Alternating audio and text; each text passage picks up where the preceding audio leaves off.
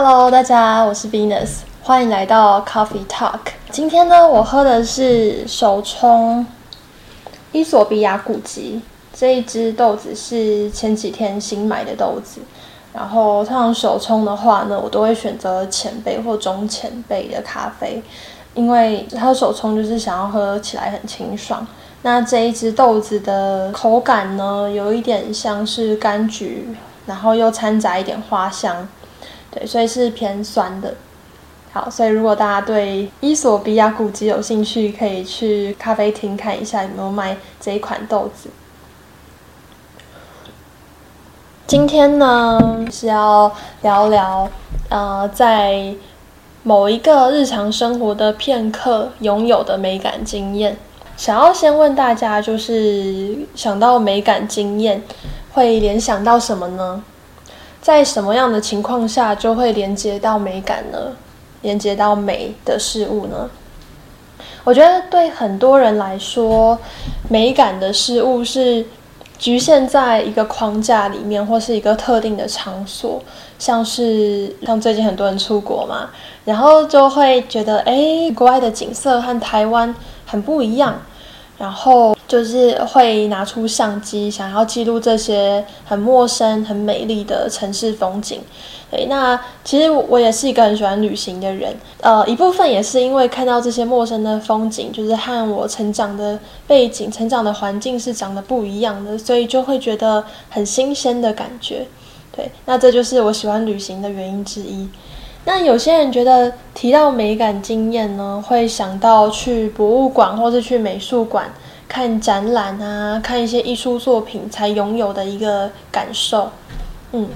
对，那我必须说，美感经验呢，它不能局限于一个框架里面，它其实可以在日常生活中都发挥美感意识。美国一个著名的哲学家、思想家，他叫做杜威。那杜威他对美感下的一个定义就是，它是引起人们愉悦情感的一个属性。所以其实不只是在你旅行的当下，或者是在你去看展览的当下才会有这样的感受，其实在日常生活中我们都可以找到这样子的美感经验，就是引起愉悦情感的经验。这有一篇文章是我在当很悠闲的大学生的时期写的一篇文章。对，然后我现在再回去看这篇文章，我真的觉得好在我当时有把这个感受记录下来，因为我觉得随着年纪的增长，就我现在是研究生嘛，然后已经很难再去找回那种很单纯，然后无所事事，但是可以从中找到很美好的感受的那个感觉。现在可能生活变得比较忙碌一点，生活节奏步调变得比以前快很多。那我现在其实老实说，我也还没有适应现在的一个快节奏的状态。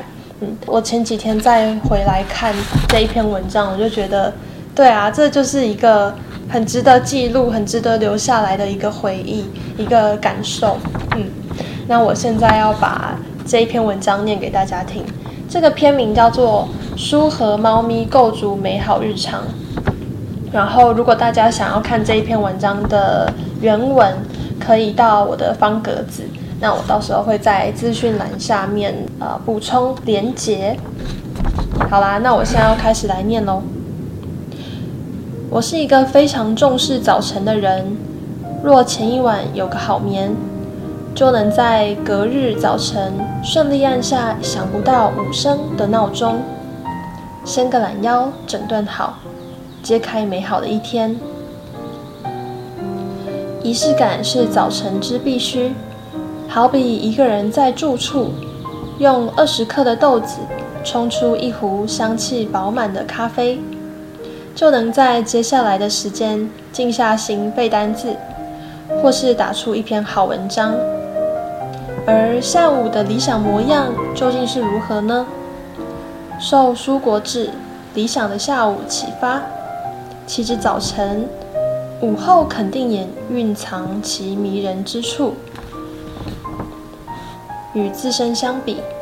家中的2只猫似乎更懂得理想下午的使用方式。温差大的冬日里，他们会悠悠地走到落地窗前，或探头面向窗外的世界，或趴下进行免费的日光浴，享受期间限定的暖阳。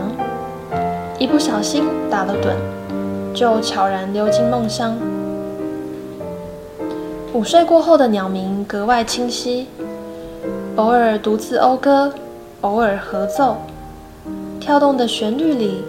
不知进入第几个小节。小猫开始梳起身上的毛，每当我伸手想摸摸它的头，却被锐利的眼神阻止。不要破坏我美好的下午，猫咪似乎是这么想的。好吧，不打扰是对彼此的尊重。我回到原来的座位，将桌上的餐盘和散落的纸屑收拾妥，桌面用酒精清洁一轮。透过这样简单的劳动，提升下午的续航力。接着按下番茄钟，进入学习状态。摊开书页，拿起笔，在章节中寻找值得画记的字句。每25分钟休息一次。没有猫咪或其他外力叨扰时，就能在一下午顺利进行多个循环。日本作家林村和成的《村上春树猫》中就有这么一段描述：养猫和读书对我而言，就像我的2只手，相辅相成，编织出多彩的生活。没有它们，我就只剩下2条腿，在无垠的宇宙中做一具行尸走肉。我将家中装点成舒适的模样，这个空间只存在书本与自己，以及猫咪酣睡的鼻息声相伴，便是无可取代的理想下午了。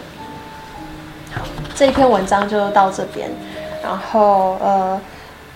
这个是在某一个下午，然后我在做自己的事情的时候，就是那时候是冬天，然后看着冬天的暖阳就是斜射到当时租屋处的地板上，然后呢，因为那是一整面落地窗嘛，然后我就觉得哇，猫咪竟然可以在这样的天气，然后还是可以很享受，就即使天气很冷，但是在下午是最温暖的时候。然后他们就2只猫就窝在有阳光照到的地板，然后就在那边晒日光浴，然后我就觉得哇，真的是很想要当猫咪。那这里面有提到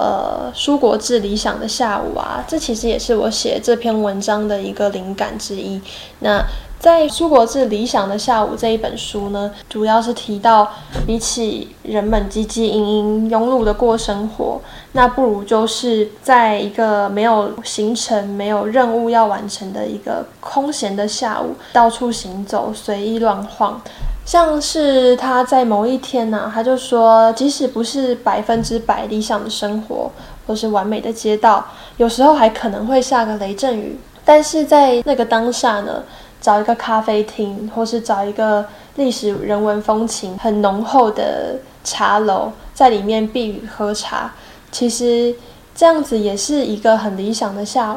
午。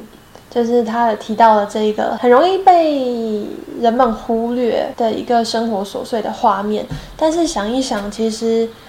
即使生活不是100%的完美，100%如你预期的那样子，但是却可以从里面找到一些乐趣，或是找到一些很让你可以感到很愉悦、很放松的状态。其实我是一个晨型人，就是我在早晨可以有很大的能量、很多的精力去完成各种事情，但是我的精力并不是说续航力很高，就是从早到晚兢兢业业的在工作。所以其实到了下午啊，我如果没有睡午觉，我就会觉得很疲惫，开始打瞌睡。那当时在写作的状态呢，就是早上我可能已经完成了一些任务了，然后我为自己的下午留白，可能就是写写字啊，看看书，背背单字这样子，就是很随意的想到什么就做什么这样子。其实我觉得这也是一个我们说 me time， 就是留给自己很有价值的一段空闲时间。那在 me time 呢，你可以什么都不计划，你不一定要完成什么很厉害的事情，不一定要完成很多的任务，但就是你可以享受在那一个小时或是那一个下午那个当下，其实你就是算是在为自己充电。所以希望大家就是在现在接近年末啊，然后天气开始变得很凉爽的时候，也可以慢慢的放慢你的步调，然后找到你自己的 me time， 创造你自己的 me time， 然后做一些会让自己开心的事情。好 OK， 所以今天的内容就大概到这里，我来喝口咖啡。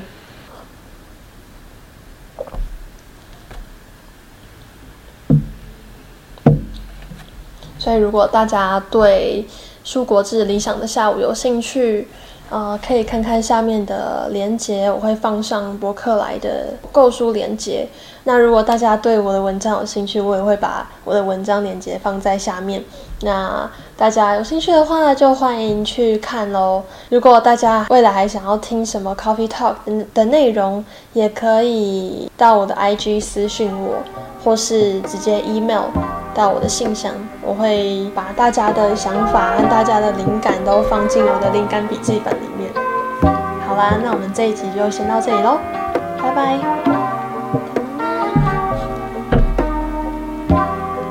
小猫